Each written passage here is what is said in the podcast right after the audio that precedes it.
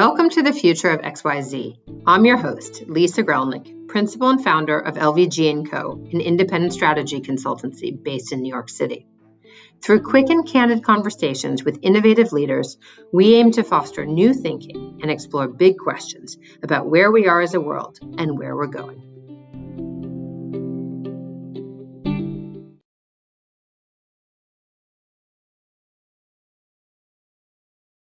Hello, and welcome to this week's episode of Future of XYZ. It is our 65th episode, and I couldn't be prouder to welcome Trooper Sanders, the CEO of Benefits Data Trust, to the program. Uh, Trooper, thank you so much for being here. Thank you for having me. So, I mean, we're going to talk about the future of public benefits, which is the space in which you play your background educationally is quite astounding, I have to say. And you're a, a Michigan grad as well as a graduate school in London um, and, yes. in Cambridge. Go blue, indeed. My mom is, um, I'm, I'm wearing my representative blue. Um, my mom's a Michigan grad as well. But I think what's so interesting about the topic of public benefits is that, especially during the pandemic, this really, really came to light as something, you know, there were extended benefits, there are all these things. So I think the average American has become more cognizant of the fact of how many people in America perhaps are living on the edge and needing some sort of public assistance. Can we just ground ourselves first and foremost in what are public benefits, how many families, where they come from, this kind of thing? Absolutely. So, you know, over the course of, of particularly the past 80 years or so, so since the New Deal, um, we have, through our political process and our democracy, made the decision to create programs to help people buy food, to boost the uh, nutrition and health of children, to help people access healthcare who, who can't afford it otherwise um, or receive it through their employers, uh, to go to college. Uh, that's one part of the public benefit system that BDT works on. I would be remiss if I didn't also say that we've made decisions to extend public benefits for better off people. So, for example, I'm a homeowner. I get the home mortgage tax deduction. Yes. That is welfare for homeowners and better off people. I didn't do anything for it. I would have probably bought a home even without it, but I get it and it comes out of the public purse. But the benefits that I think people more classically think about um, are the ones around healthcare, nutrition, and education and and there are many uh, i would say organizations or governmental agencies who provide these benefits. There are local benefits right? There are state perhaps they're regional and there are federal benefits. You all at bdt operate i think in 16 states last year. Is that correct? Or you have different different activities across a number of states. That's correct. Yes. And so that suggest that it's mostly state led infrastructure, if you will, or access points. So, talk to me a little bit about the current structure and what's so complicated about multiple agencies in multiple places. Sure. So the largest benefits are, are federal benefits such as SNAP or what used to be called food stamps yeah. or Medicaid or uh, Pell Grants and, and, and federal student loans. Um, but most of these programs, while it's they're federal programs, uh, the programs for say food assistance and healthcare, they are administered at the state level, or in some cases even at the county level. And so those provide the largest share of benefits. But you're correct. Um, states also have their own benefits. And here in, in Philadelphia, there are a number of benefits that are unique to the, uh, the residents of Philadelphia. Mm-hmm. But the administration of these programs can be quite complicated. Now, on the one hand, when you're talking about the billions and billions of dollars of uh, the people's money that go into programs like this, you want to make sure that they are administered responsibly, um, that that the and the public dollars are being put towards the purposes that they were intended. But the hard truth is that in some cases, by uh, design, and in other cases, uh, really by you know just how complicated systems operate, when it comes to the individual on the street who needs help, we've created this enormous weight of paperwork and process and what uh, the scholar Cass Sunstein calls sludge that really gets in the way from people who may be hungry or need health care and the assistance for them to buy a better bag of groceries and go to the doctor. And Benefits Data Trust has is around to help cut through that and work with public servants and others to move us to a better place. I so appreciate that. I mean, I think one of the things that I really enjoyed as I was researching the work you all do is this mission, right? I mean, all your mission, vision, values, which is the work that I do um, traditionally for companies, is really powerful. And one of the things that was said uh, in this really press release that came out today, actually, as we're recording this, which is about you know uh, a week before this episode will release, is that you received just now a twenty million dollar grant from MacKenzie Scott, Jeff Bezos of Amazon's ex wife, um, really to help you guys improve health and economic mobility by increasing equitable access to assistance. This is really the, the, the goal, the stated intention of this 20 million.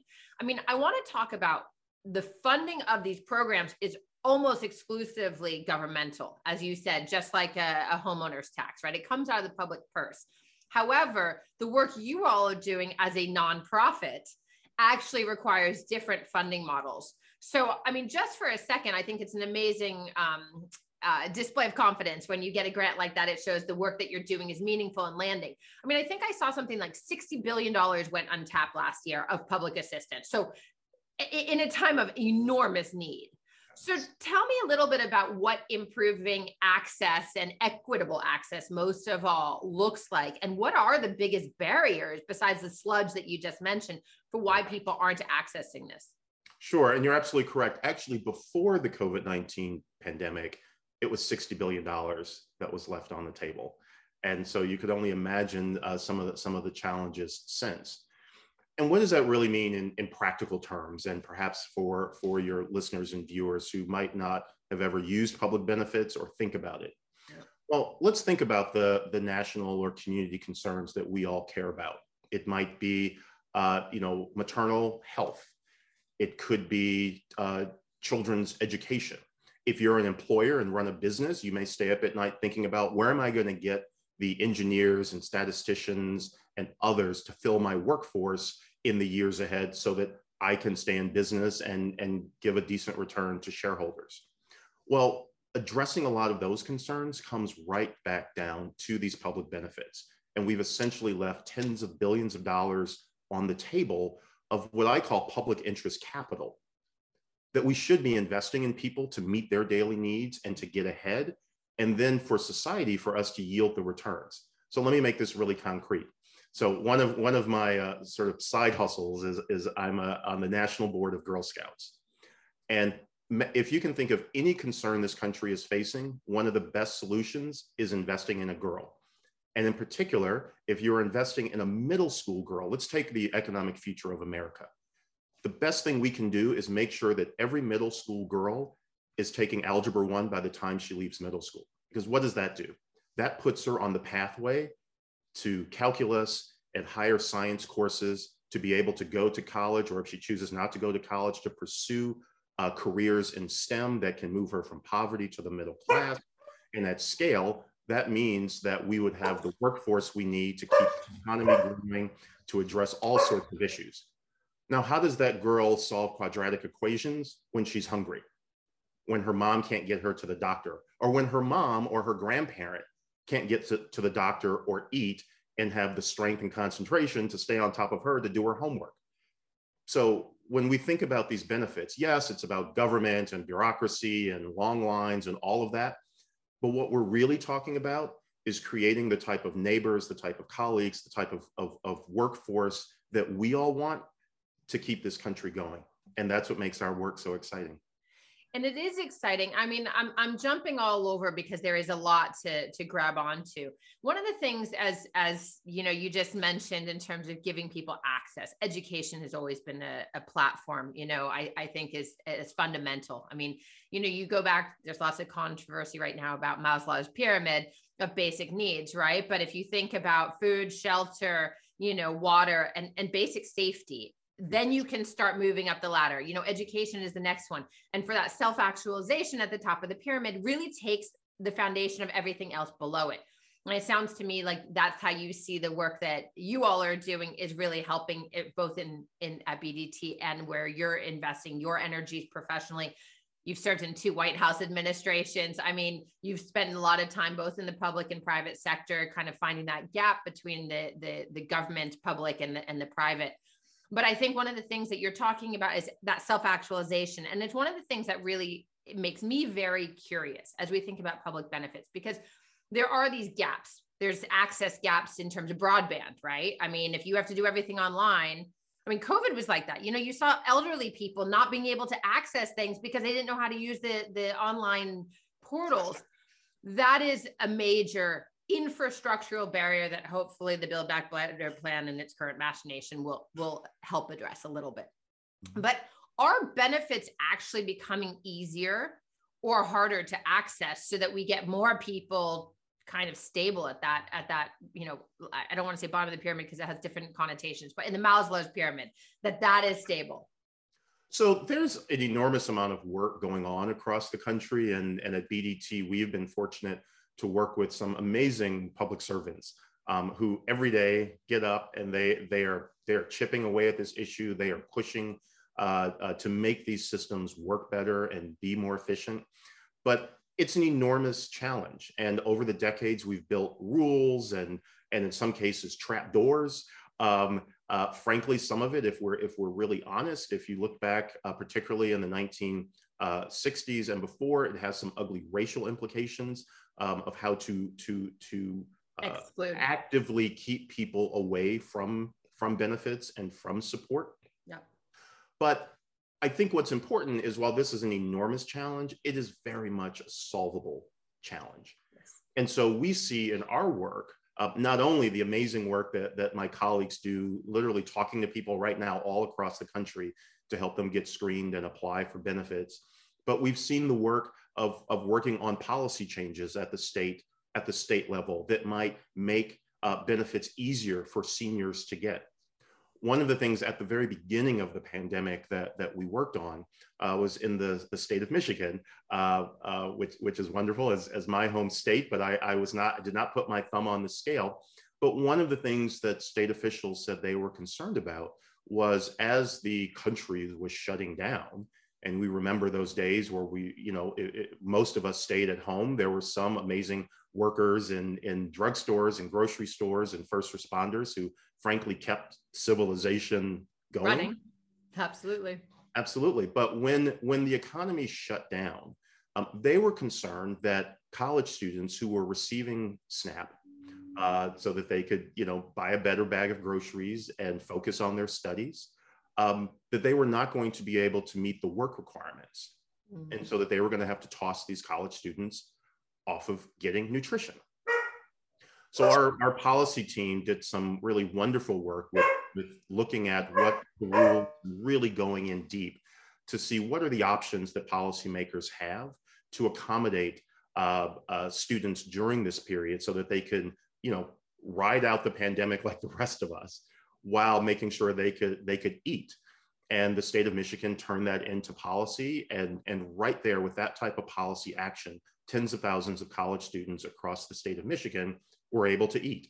And, and then if you think about, I mean, if you think about any college student in your life and the extraordinary stress and pressure yeah. that even the best off college students faced, imagine what would happen if you're trying to complete your studies amidst the pandemic and you can't eat. No, it's it's it's it's wild. I mean, I've done some work in in kind of we'll say very marginalized communities, and it is shocking the things that so many of us take for granted. And I and I have always been hopeful that this pandemic really did make a lot of us who have a roof over our head and food on the table much more cognizant and health and our health, right? Well, cognizant that's, that's, of the very basics. Well, I think that's actually a very important statement and something that I think we all, particularly those of us who may be more fortunate and comfortable need to need to stick with. Because i think almost all of us remember a time during the pandemic where we may have driven by one of those long food pantry lines and said there but for grace go i. Yeah. because i might not lose my job today but i'm worried i'm going to get that call. And oh by the way i just paid tuition for the kids so i don't have the emergency savings. Yeah. or we had to help a parent who was struggling Yeah. And we were just, we were at our wits' end. And so I think that that gut feeling that so many of us had during periods of the pandemic of like, I'm doing everything that I can possibly do, and it is still not adding up. And if one more thing happens in my life, this heart's, house of cards could collapse. Well, there are people all across this country who that is their daily existence. Yeah. And they are showing up. And frankly, they showed up for us during the pandemic. So these were folks who showed up and went to the nursing home and made sure that mom or dad got bathed and fed yeah. while putting their lives on the line. These were the folks who made sure that we could buy our groceries, or frankly, for some of us who delivered our groceries when we didn't want to leave our homes. So imagine what, what they are dealing with. And the fact that we have these benefits that can just provide just that bit of support and help. So maybe you can get a checkup, maybe you can buy dinner, maybe you can uh, help your kid go to school. So then you can move on and do the other things in life. And so, why wouldn't we do everything possible to make it as easy for people to buy a better bag of groceries? That frankly, you or I could sit on our computers right now and apply for a million dollar mortgage yeah. and go through less hassle than someone who's trying to get a couple hundred dollars to buy food. Well, that's the that's the unfairness and the the, the equitable part of this, right? Um, and systems are complicated. I mean, we're seeing this in, in every aspect of, uh, especially of government, right? Things yeah. get built upon things, get built upon things. They don't start from fresh as we have the opportunity in the private sector. And so I think that's what I'm understanding more increasingly, troopers. The work that BDT do is doing is really helping break through these kind of the muck you know, the sludge in order to really help people just get the access they need. Because the goal, of course, no one wants to be having to access these benefits, right? I mean, there's probably another barrier. I don't know this, but I'm sure there's a psychology to the pride aspect Absolutely. of this, right? Um, that you Absolutely. don't want to. Well, and that that stigma piece is very important because we we talk to people all the time who may have received our letter, and this particularly happened at the beginning of the pandemic where they may have received a letter from us saying you might be eligible for help to buy food. And they called us and they said, you know, I found your letter or I had it sitting on the side for months and I was embarrassed or I didn't want to take this benefit away from someone else, but I was hungry. Can you imagine for those of us who, who, who run through life, making sure life works out for us, sitting at home, being hungry because we're too ashamed to ask for help, or we're thinking that, well, maybe my neighbor is more hungry than I am. Right. And so, one of the things I think that we can do as a society is frankly change the narrative around public benefits. So, for example, how many of us have been in conversations bragging about the home mortgage deduction? Mm-hmm. You buy a house, you're like, oh, I got a great deduction. Oh, my, my, my, my tax refund is going to be great. You don't hear people bragging about getting a Pell Grant right? We don't, oh, we and, don't, and by the way, the interest rate on a Pell Grant is insane, as you know, as as I know, it's it's the our mortgage rates are about um, not even a quarter of it. Well, then if you think about the, the student loan differential and, and home mortgages, but why don't we think about when we when we think about Pell Grants? Um, there's a there's a bit of shame around it. You don't have people putting on their resumes, "I'm a Pell Grant scholar." Yeah. Because we're supposed to be quiet and ashamed if you struggle or if you're middle class or trying to enter the middle class and you need a bit of help. But if you're more fortunate and you get your deduction to buy the electric vehicle or to buy a home, oh, we brag about that. That's that's barbecue conversation. So well, I think we need to, yeah. This is really, I, I mean, we don't have a huge amount of time left, and I feel like it's a little bit of a can of worms, Trooper. But I mean, you have spent a lot of time in the public sector. You know, you've seen the politics up close and personal at the highest levels of this country. Mm-hmm. I am stunned on a regular basis to hear this narrative of like socialism right like and this this this conversation around public benefits as somehow you know these are people who don't want to work these are people who don't want to do better and i think what's so crazy to me about it is my immediate jump, you just gave even better examples, right? Of the electric vehicle, the et cetera. But I always look at it as like, you know, when there's an emergency, a climate crisis, a hurricane, you know, people, the same people who are saying like, you know, we shouldn't have handouts are like, government, where's my money, you know, for my emergency disaster relief? And it's the same thing. And I always say, like, you can't have socialism in bad times right and pure raw unadulterated libertarian capitalism like in mm-hmm. in in in, in good ones mm-hmm. and i just think to myself like how do we change this narrative and stop the judgment you know and expand benefits? Because when you know it's like that rising tide lifts all ships right? Well I, I i think this is an important debate for and conversation for our country to have. And i would encourage people to go back and read their adam smith. I'm a capitalist and I'm an Adam Smith guy. But if you read The Wealth of Nations, if you read the theory of moral sentiments, yes, he talks about the pen factory and how you, you know, do all of that to, to, to get output. But Smith was very clear about the social challenges that comes uh, with economic growth. And he was also very clear about the whole. We can have competition, we can pursue wealth, and we can treat people with dignity. And, and in fact, let's be clear. Let's go back to that seventh grade Girl Scout who's taking Algebra 1. She is the future of our economic growth. Absolutely. She is the future workforce. She's the one who's going to make sure that the companies who all of our pension schemes are invested in, and we need them out there competing, we need them out there creating wealth so that when we're 70, 80, 90 years old, we're having a comfortable life. That seventh grade girl whose family may be eligible for Medicaid and SNAP and other things. So it's it, we're not. This isn't about charity. Public benefits is not about charity. Public benefits is really about the self-interest we all have in having a healthy, civilized, growing society where everyone is able to meet their needs, where everyone is able to contribute, and everyone can help us grow and succeed. And so I think part of the conversation that we need to have I'm comfortable having a conversation about how do we how do we grow and expand American capitalism. Not all may agree with that, but you know, I'm comfortable having that conversation because then we can talk about well, look, we have a lot of, of older Americans who go hungry, who go without health care, and but they have many, many years, one, to live with dignity, but also guess what? That seventh grade Girl Scout, when mom and dad are working a double shift, guess who's going to make sure that she does her homework? It's going to be grandma. So let's make sure she's healthy. Absolutely. So capitalism is all about people contributing and competing. And you can't do that unless we are all healthy and well off at scale. I, I I have so many other questions. We didn't even get to talk about the role of partners, but honestly, Trooper, we're going to wrap it there because it couldn't have been said more eloquently. You know, this is a conversation about you know the future of public benefits, but it's really a conversation about our future. Absolutely. Thank you for having me. Thank you so much for joining us. Everyone, um, if you want to learn more, bdttrust.org is the website. Um, Trooper is uh, just really a pleasure to have you. Uh, and for everyone listening, if you don't already subscribe to Future of XYZ, make sure you do so on YouTube or anywhere you get your favorite podcast and follow us on Instagram at Future of XYZ or nominate future guests at future-of.xyz. We look forward to seeing you next week. And Trooper, again, it's a pleasure. And thank you for all the amazing work you're doing. Thank you so much.